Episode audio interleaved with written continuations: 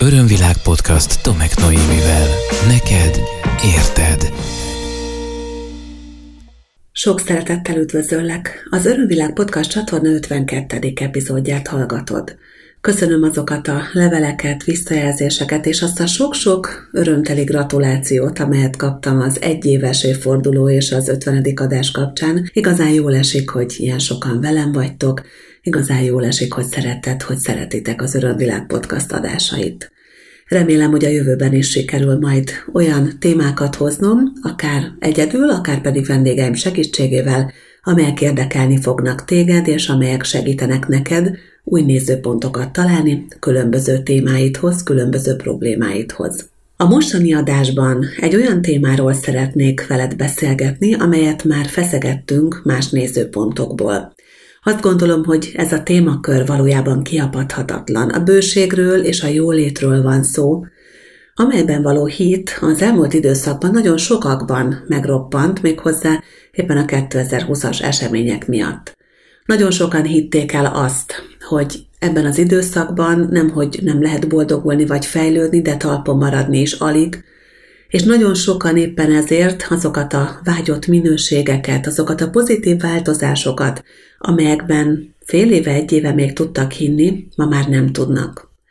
Azt gondolom, hogy mivel nagyon sokan foglalkoznak most ezzel a témával, érdemes lenne megint kicsit elővenni, és azért is fontos ez, mert nagyon sokan keresnek meg azzal, és erre már utaltam korábbi adásban is, hogy csinálnak különböző meditációs gyakorlatokat, különböző tanfolyamokat elvégeznek, különböző online kurzusokon vesznek részt, fallják a könyveket, amelyek erről szólnak, amelyek megmondják, hogy hogyan lehet jól és tudatosan teremteni, azonban a dolog nem működik. Ahogy arra nagyon sokszor már utaltam az Örömvilág podcast csatorna adásaiban, én nem hiszek abban, hogy léteznek varázsmegoldások, Hiszek abban, hogy léteznek gyors és kompakt megoldások, azonban abban nem, hogy ki lehet hagyni ezekből saját magunkat, azt, hogy megismerjük önmagunkat, és azokat a tudattalan működéseinket, amelyek valójában körülbelül olyan 90-95%-ban irányítják mindennapi működésünket. Szóval szerintem, és ezt megint megerősítem, és szerintem, tehát neked ebben nem kell hinned, Nincs olyan módszer, ami száz százalékban működik mindenkinek. De vannak nagyon jó módszerek, vannak nagyon jó metódusok, amelyekkel jó esély van arra, hogy tudatosan tudjunk teremteni, azonban ahhoz, hogy ez biztosan sikerüljön, ahhoz szükséges és fontos kipucolni azokat a meggyőződéseket, azokat a tudattalan mintázatokat vagy programokat, amelyek akadályozhatják azt, hogy a bőség vagy a jól lét állapota megérkezzen akár hozzád is. És igen, megint ugyanott tartunk, ahol már nagyon-nagyon sok adásban tartottunk. És igen, megint csak azt mondom, hogy nagyon fontos az önismeret, nagyon fontos az önmunka, nagyon fontos az a folyamat, amelynek során felismered, hogy valójában mi az, ami téged irányít. Ha ezen gondolkozol, akkor nem valószínű, hogy rá fogsz jönni a megoldásra. Mert nem csak a gondolatok vagy a tudatos vélekedések szintjén vannak azok a minták, amelyek eldöntik, hogy a te életedbe beáramolhat-e a bőség, jelen lehet, vagy ha jelen van, akkor tartósan ott tud-e maradni, hanem a tudattalanod is tele van olyan programokkal, mintázatokkal, akár a jelen életedből, akár az őseid mintáiból, akár pedig kollektív meggyőződésekből, amelyek eldöntik, hogy hogyan és miként éled az életedet, és hogyan alakul az anyagi helyzeted. Amikor szeretnéd megérteni, hogy mi az oka annak, hogy bár tudsz és ismersz technikákat, de esetleg mégsem olyan hatékonysággal, vagy egyáltalán nem működnek nálad, ugye, mint ahogy szeretnéd, akkor fontos megismerned a gondolataidat és a tudattalan vélekedéseidet a pénzről, a gazdagságról, a gazdag emberekről, a jólétről, a luxusról, a megérdemlésről, a munkáról, vagy éppen a lustasságról, a szerencséről, a családod hagyományairól, vagy a lehetőségekről.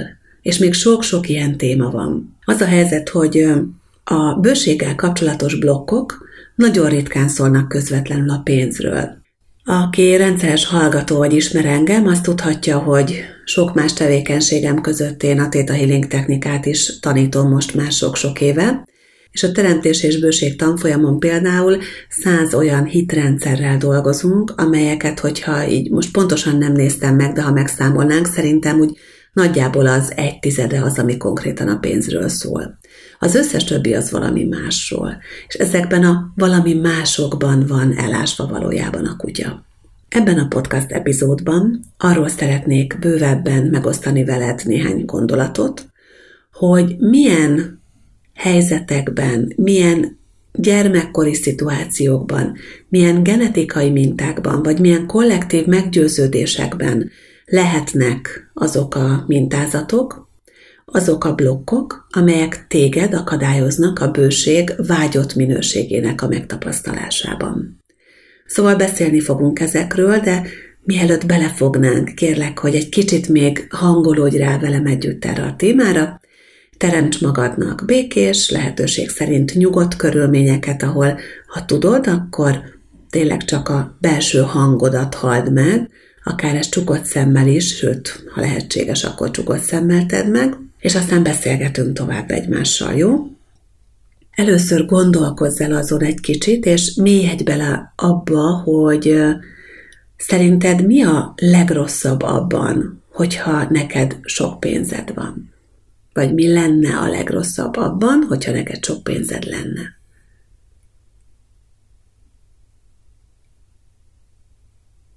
És szerinted milyen módon lehet neked sok pénzed? Ha bele mozizol egy kicsit egy potenciális jövőbe, ahol neked sok-sok pénzed van, ahol bőségben élsz, ahol kiapadhatatlanok a forrásaid, akkor hogyan alakulnak az emberi kapcsolataid, a barátságaid, a családoddal való kapcsolatod, a partnereddel való kapcsolatod, a legjobb barátokkal való kapcsolatod. Általában mi a véleményed arról, hogy hogyan változtat meg egy embert az, hogyha egyszer csak jó módban kezd el élni, és sok-sok pénze van?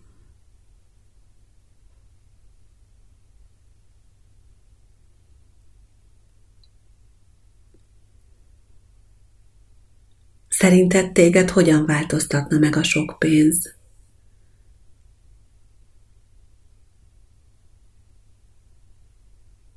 Mihez kezdenél a sok pénzzel?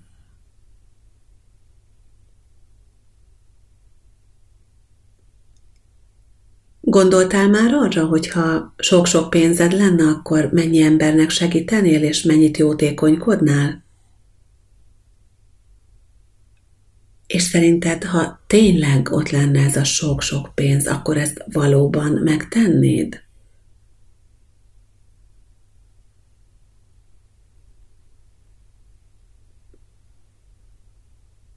És mit gondolsz arról, akinek sok pénze van, és sokat költ magára? Akár autókra, luxus cikkekre, divatos holmikra, drága ékszerekre, utazásokra, valami hobbira.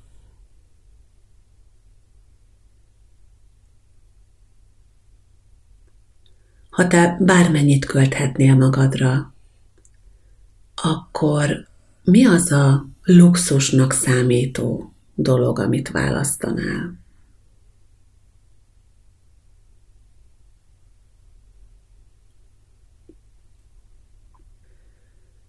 Köszönöm szépen, hogy egy kicsit jobban ráhangolódtál a témára, és felhoztad az ezzel kapcsolatos tudattalan vélekedéseidet is. Talán meg is lepődtél néhány válaszom. Az egy nagyon jó gyakorlat egyébként, és ezt nem csak a mostani témában, hanem általában javaslom, hogy tegyél fel magadnak kérdéseket, de ezekre ne nyitott szemmel elméből válaszolj, hanem csukd be a szemed, és csukott szemmel válaszolj rájuk, és majd megfigyelheted, hogy mennyire meglepő válaszok születnek időnként. Kezdetnek azt javaslom, hogy egy kicsit menjünk bele olyan mintákba, amelyek a gyermekkorban rögzülhetnek le, olyan helyzetekben, amikor nem is gondolnál arra, hogy ott valamiféle bőséggel kapcsolatos blokk ültetődhetett el benned. Örömvilág podcast. Neked érted. Úgyhogy egy kis utazásra hívlak a mesék világába, jó? Lehet, hogy te is nagyon szeretted velem együtt a meséket gyerekkorodban, én egyébként most is nagyon szeretem. Szóval voltak ezek a hol volt, hol nem volt típusú mesék, ahol volt egyszer egy szegény legény. Ez a szegény legény ugye vándorolt országról országra, egyszer csak elérkezett egy dús gazdag királyságba, ahol a királylány nagyon szomorú volt. Ismerős ez a mese kezdet? Vagy elérkezett a szegény legény egy olyan királyságba, ahol a király leányát elrabolta a szörnyű hétfejű sárkány. Ismerős ez a mese kezdet? És ha tovább gondolod ezt a dolgot most, felnőtt fejjel, és egy kicsit tudatosabban, akkor a következő történik ezekben a mesékben. A szegény legény a végén elnyeri jutalmát, a királylány kezét, és a fele királyságot is. Az happy end mondhatnánk. Ám de. Minek az árán? Hát annak az árán, hogy meg kell küzdenie ezért a királylányért. Hetet hét országon is túl kell mennie. Nehéz próbákat kell kiállnia. Sárkányokkal kell megküzdenie, és mindenféle szörnyekkel. És sok-sok szerencsére is szüksége van, mert mindezek után kapja csak meg a megérdemelt jutalmát. Nos, mi következik ebből? Hát az kérlek, hogy sok-sok szerencsével, sok-sok nehézség árán tud csak bekövetkezni a vágyott örömteli állapot, hogy megkapd azt, amire vágysz. És ezt a mesét már gyermekkorban megtanítják. Tudom, igen, nagyon sok minden mást is. Nagyon sok pozitív erkölcsi tanulsága van a meséknek. Nagyon sokat tudnak tanulni a gyerekek a mesékből. Azonban ezt is. És hogy ez mennyire így van, azt a konzultációs tapasztalataim is bizonyítják, hogy volt, akinél konkrétan ide kellett visszamenni egy ásásnál, hogy annak a sok-sok mesének a idézőjeles tanulságait fel tudjuk oldani, amit az illető gyermekkorában hallott. És egyébként nem csak a mesékben, hanem akár az irodalmi tanulmányokban, a kötelező olvasmányokban is találhatunk olyanokat, amelyek sok-sok ilyen korlátozó mintát, limitációt, negatív hitrendszert ültethetnek el az emberben. Akár hogyha megnézzük a magyar irodalomnak azt az időszakát, amikor a nemességről írtak íróink, és hogy hogy festették le a nemességet, és ez egyenlő volt az emberek számára a gazdagsággal egyébként. Vagy hogyha olvastad, mert pedig ha jártál iskolába, akkor elvileg olvasnod kellett, vagy kellett volna Molière-nek a Fösvény című művét, és itt is lerögzülhet olyan hitrendszer, és akivel erre ránéztünk külön, és erre ilyen izomteszteléseket végeztünk, mindenkinél egyértelműen ott volt az a minta a Moliért olvasottak között, hogy a gazdag emberek azok fösvények. Nagyon sokan gondolják ezt. De nem az agyukkal, ne érts félre, hanem a tudattalan mintáikkal, idézőjelben mondom, hogy gondolják ezt. Mert hiába nem értesz egyet azzal, ami a tudattalanodban lerögzül, az elméd nem fogja tudni felülírni ezeket a mintákat, hiszen a viselkedésedet nagy részben, és ezt megint így megemlítem ezt a számomra is megdöbbentően magas számot, olyan nagyjából 90, de inkább 95 százalékban a tudattalamból irányítódik. Tehát nem is tudod, hogy milyen energiák mozgatják az életedet, ha csak nem, módszeresen elkezded azokat feltérképezni. Aztán, hogy még egy kicsit a mostani felnőtt korosztálynak, akár így a, a 30-as éveikben járóknak, 40-es, 50-es éveikben járóknak megnézzük a gyermekkorát, akkor érdemes ránézni egy kicsit arra, hogy Magyarországon a szocializmus időszaka mit tanított meg az embereknek. Konkrétan az 1989 előtt született felnőttekről beszélek, ugye aki 89-ben született, az most a podcast rögzítésekor 2020-ban ugye 31 éves, tehát ők vagy a náluk idősebbek abban az energiában születtek meg Magyarországon, amiben az volt az alapvetés, és az egyik ilyen kőbevésett hitrendszer, hogy senkinek sem lehet több, mint a másiknak, hogy nincsenek nagy különbségek, mert mi vagyunk azok, akik ugye egyformák vagyunk, és egyenrangúak vagyunk.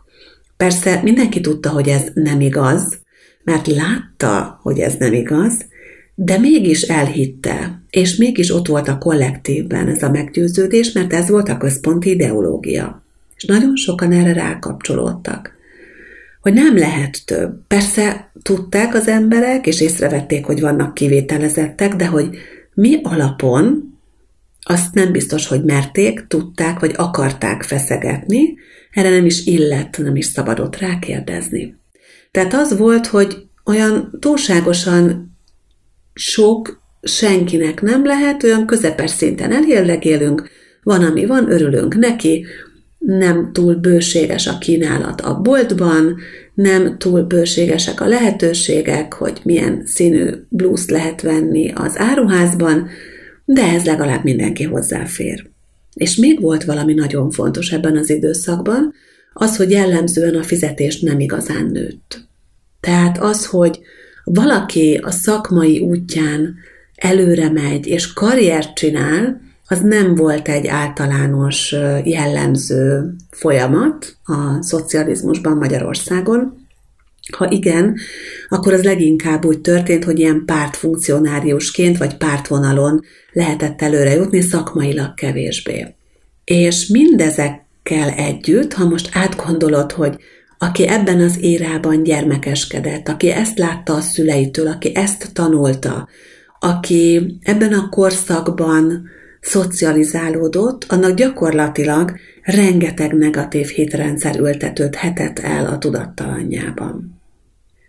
És most összességében csak három dolgot mondtam, és csodálkoznék azon, ha legalább kettőben nem ismertél volna magadra. Mert ezek olyan mintázatok, olyan történetek, amelyek majdhogy nem mindenkivel megestek vagy megeshettek. És ez még csak egy kis ízelítő volt a gyermekkor potenciális ilyen hitrendszeri csapdáiból, de ott vannak még a genetikai minták. Nagyon-nagyon fontosnak tartom azt, hogy foglalkozzunk a különböző genetikai mintákkal, tehát azokkal a transgenerációs hiedelmekkel, amelyekkel az őseink éltek együtt. És most az őseink alatt nem azt értem, hogy az 500 évvel ezelőtt éltek, hanem azok, akik felettünk, ugye a hetedik generációig vannak, tudom én olyan 250 valahány emberről beszélünk, ők azok, akik nagyon-nagyon sok mindent megtapasztaltak a saját életükben, és jellemzően nem feltétlenül gazdag, jó módú emberként élték az életüket. Persze lehet, hogy te az vagy, akinek a családjában nem voltak anyagi problémák, mondjuk a hetediktől a, az ötödik generációig feletted, de aztán jött az államosítás. Vagy lehet, hogy te az vagy, akinek a családjában soha nem volt nagyobb vagyon, hanem lerögzültek azok a hitrendszerek, hogy ugyan nincsen sok, de azt legalább nem veheti el tőlünk senki. Ugye ismerősek ezek a mondatok, ezeket már több podcastben is emlegettem, nem feltétlen pont ez, de mondjuk hasonló mondatokat, amelyekbe teljességgel bele lehet ragadni, és amelyek gátolhatnak abban, hogy a bőséget itt és most az életedben megéld. Igaz, hogy nem te hiszed, igaz, hogy nem te gondolod így, de hogyha a családodban nagyon sokan így gondolták előtted, akkor a genetikai mintázatodban ott van ez a program, és automatikusan működik. Az első és legfontosabb, amit mindig érdemes megnézni, hogy voltak-e vagy vannak-e a családodban úgynevezett szegénységprogramok. Hiszi-e azt a családod például, hogy mi szegények vagyunk? Vagy vannak-e olyan vallási hiedelmek, amelyek a szegénységet tartják az egyik legfőbb erénynek, és a kulcsnak a mennyországhoz. Mert hogyha fontos neked a lelki fejlődésed, a spirituális fejlődésed, akkor lehet, hogy nálad nagyon is aktívan működnek azok a hitrendszerek, amelyeket mondjuk a nagymamád, vagy a dédnagymamád, vagy az ők nagypapád ültetett el a saját tudattalanjában azáltal, hogy vallásos emberként valahogy megpróbálta elfogadni a saját társadalmi helyzetét. Ez segített akkor a túlélésben, ma pedig abban segít, hogy ne juss előre. Tehát érdemes ezeket a mintákat felismerni, feltérképezni, és megszüntetni, ezekről lekapcsolódni. Örömvilág podcast Tomek Noémivel. Sokat emlegetem a genetikai minták kapcsán a háborús időszakot. Nagyon közel van ez hozzánk. Mondhatod azt, hogy a háborús időszak az meglehetősen távol van tőlünk, mert mondjuk 1945 az nem éppen a tegnap, de genetikailag ezek az időszakok nincsenek távol, a szüleink, nagyszüleink, a legfiatalabbaknál is a dédszülők, tehát a harmadik generáció tagjait érintette ez az időszak, és az azt jelenti, hogy azok a hitrendszerek, azok a történetek, azok a hiedelmek, azok a mintázatok, amik ott és akkor igazak voltak mindenki számára, azok nagyon-nagyon erősen le vannak rögzítve a mi genetikai mintázatainkban is, a mi genetikai állományunkban, vagy információs közegünkben. Gondolhatunk például arra, ahogy a múlt században, a háborús időszakban elértéktelenedett a pénz, valami döbbenetes módon elértéktelenedett a pénz. Ugye ilyen millpengők, meg nem is tudom, hogy milyen pengők voltak. Emlékszem én is gyermekkoromban egy ilyen jó szatyornyi volt még otthon, és azt mesélték a nagyszüleim, hogy ebből több zsák volt, és amikor egyetlen egy kiló lisztet akartak venni, akkor egy zsák olyan pénzt vittek érte. És hogy a pénzzel értéktelenedése genetikai mintaként mire taníthatja a mai kor emberét, akár téged, és hát arra, hogy ne tegyél félre, hogy ne legyen tartalékod, hogy ne legyen szabadon felhasználható pénzkereted. Nem kell, mert úgyis el fog értéktelenedni, mert bármikor előfordulhat, hogy az már nem ér annyit. Következésképpen el kell költeni a pénzt. Tehát nagyon sokan nem azért nem takarékoskodnak, mert nem lennének rá képesek, hanem nagyon sokan azért nem takarékoskodnak, mert nem mernek takarékoskodni, csak erre a blokkjukra nem látnak rá. Aztán ott volt az államosítás időszaka. Ebből azt lehetett megtanulni, hogy ha van, akkor elveszik. Következésképpen nem jó, ha túl sok van, nem jó, ha az látványos, nem jó a gazdagság, mert a gazdagokat megfosztják a vagyonuktól, és aztán azok között fogják szétosztani, akik nem tettek érte semmit, akik idézőjelben meg sem érdemlik. Tehát ne legyen feltűnően sok, tehát ne jussak előbbre azon a bizonyos bőség létrán, mert ha túlságosan kiemelkedem a többiek közül, akkor az feltűnő lesz, és akkor előbb-utóbb attól engem valaki meg fog fosztani. Aztán a genetikai mintázataink között nagyon sok energia lehet a gulágság időszakából is, ugye abból, hogy a sok munkával megszerzett javakat is bármikor elvehetik. Tehát vannak olyan genetikai minták, hogy sokat kell dolgozni a pénzért, meg nagyon meg kell dolgozni mindenért, amit elérünk, és akkor ott van még esetleg az a kollektív meggyőződés vagy genetikai minta, hogy de azt is bármikor jöhetnek és elvehetik. Aztán van még egy nagyon érdekes dolog, amire szeretném felhívni a figyelmet. Ez pedig a külföldiekkel való kapcsolat. Ugye mit tapasztaltak meg Magyarországon az emberek, amikor jöttek a külföldiek a múlt században? Hát jöttek a háború alatt, akkor lesöpörték a padlást, elvették a vagyont, elvitték a műkincseket, kirabolták az országot, legyen szó akár németekről, oroszokról, és azt tanulták meg a magyar emberek, hogy a külföldiek elviszik a pénzt, elviszik a vagyont, és hogyha valaki külföldiekkel találkozik, az neki anyagilag nem jó. Akkor, ha mélyebben belegondolsz ebbe a mintába, lehet, hogy már ki is találtad, hogy ez hova vezethet ma, 2020-ban, ugye a 21. században, amikor Magyarország tele van külföldi tulajdonú multinacionális vállalatokkal, gyárakkal, üzemekkel, munkáltatókkal, és a magyarok nekik dolgoznak.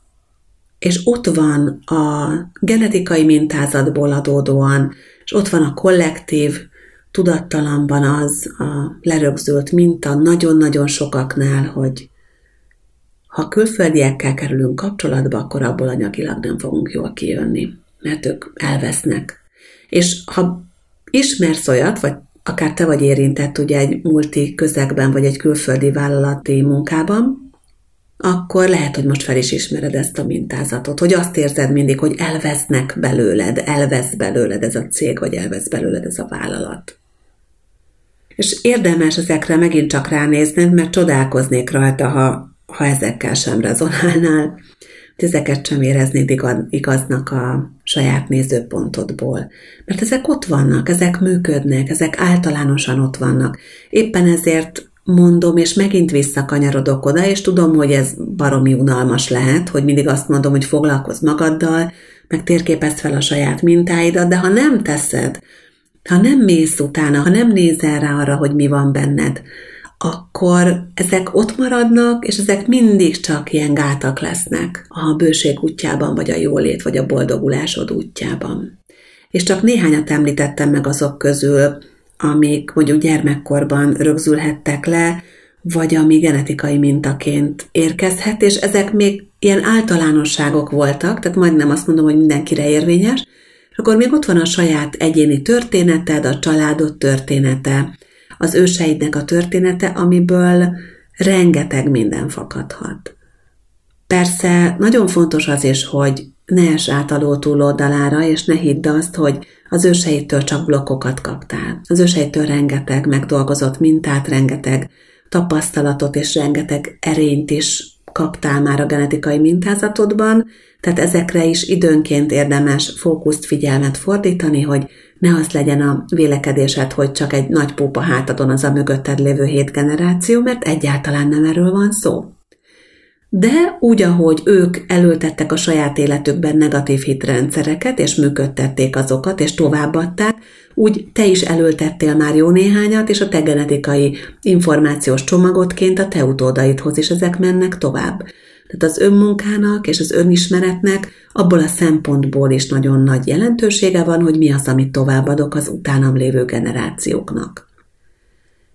És ahogy mondtam, van rengeteg kollektív vélekedés is, amelyekben találhatunk olyan korlátozó mintákat, amelyek akadályozhatják a bőség áramlását, és akár ezek a kollektív vélekedések lehetnek kapcsolatosak azzal, hogy a pénzről mi az általános vélemény, vagy a jó emberekről, vagy hogy lehet-e jó ember az, akinek pénze van, vagy azokról, akik gyorsan gazdagodnak meg, ugye, hogy megint egy ilyen kollektívben lerögzült. Egyébként ez a jelen életben is, és az őseink életében is, legalábbis a szülők életében még biztosan nyomot hagyott dolog volt mondjuk a, a rendszerváltás időszaka Magyarországon, amikor, és ezt már azt hiszem, hogy valamelyik adásban említettem, amikor megszűntek vállalatok, és azokat úgy jól széthorták. Ugye ezt így mondtuk akkoriban, hogy széthorták a, az állami vállalatokat. Aki akkor élelmes volt, szempül, szemfüles volt, annak jutott bőségesen belőle, de